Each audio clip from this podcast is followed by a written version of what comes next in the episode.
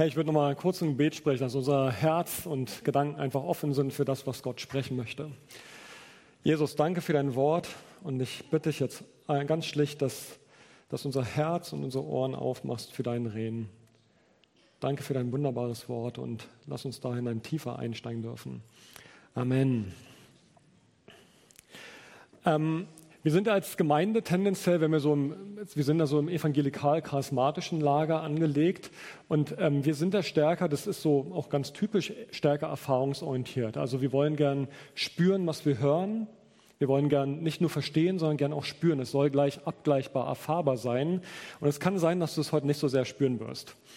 Ähm, vielleicht nicht die Gänsehaut auf der Haut, aber ich hoffe vielleicht die Gänsehaut im Kopf, weil du merkst, hey, mein Kopf wird neu angeregt, mich auch entscheiden und auch verlassen zu dürfen auf dieses wunderbare Wort, was wir hier liegen haben, in verschiedensten Ausführungen.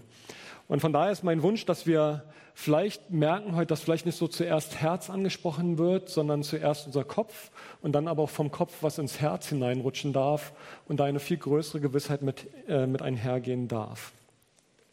Ich möchte einsteigen mit einem Mann, der heißt AJ Jacobs und der hat ein Buch veröffentlicht, was viel Aufmerksamkeit 2018 erregt hatte.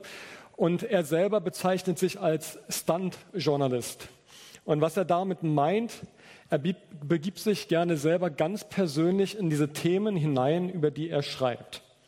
Er will also am eigenen Leibe spüren und erfahren, was es bedeutet, worüber er da eigentlich sich auslässt. Und es gab ein Beispiel, was er mal gemacht hat. Er hat sich der Bewegung radikaler Ehrlichkeit für einen Monat lang verschrieben. Es gibt diese Bewegung, die sagt, wir leben radikal ehrlich, alles, was wir denken, alles, was wir wahrnehmen, all das sprechen wir aus, ungefiltert, radikal ehrlich.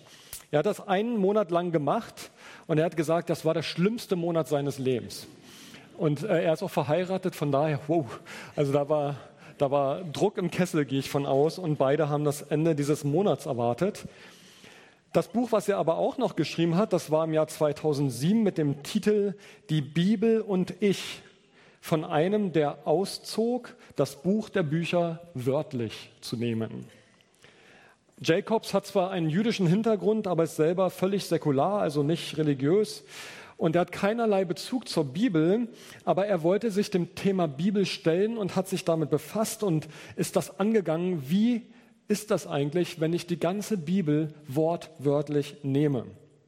Und er hat sich vorgenommen, ein Jahr lang alle Anweisungen, und das sind viele Anweisungen, über 600, alle Anweisungen, die er in der Bibel findet, wörtlich umzusetzen. Und er hat dann die Bibel in mehreren Übersetzungen durchgelesen, alle Gebote, Anweisungen, Verbote, Regeln notiert und dann versucht, ein Jahr lang danach zu leben. Das ging damit los, das erste Bild vielleicht mal, dass er sich den Bart, äh, die Ränder nicht geschnitten hat und dann sah er irgendwann ein bisschen gefährlicher aus oder ein bisschen verwahrloster, das gehörte dann dazu. Oder dass er keine, Materi keine Kleidung mehr trug aus verschiedenen Materialien, ist auch eine Regel. Oder dass er das Taxi in Manhattan gerufen hat auf seine ganz eigene Art und Weise. Dafür hat er dann so ein Horn dabei gehabt und damit das Taxi gerufen. Und er sagt, es gab manche Regeln, die taten ihm richtig gut. Zum Beispiel das Halten des Sabbats war eine Regel, die hat ihm so gut getan und sein ganzes Leben mit verändert. Es gab aber auch Regeln, die waren ziemlich herausfordernd. Gibt er das Gesetz, den Ehebrecher zu steinigen, ja, und wie setzt man das in Manhattan, in New York im Jahr 2007 um?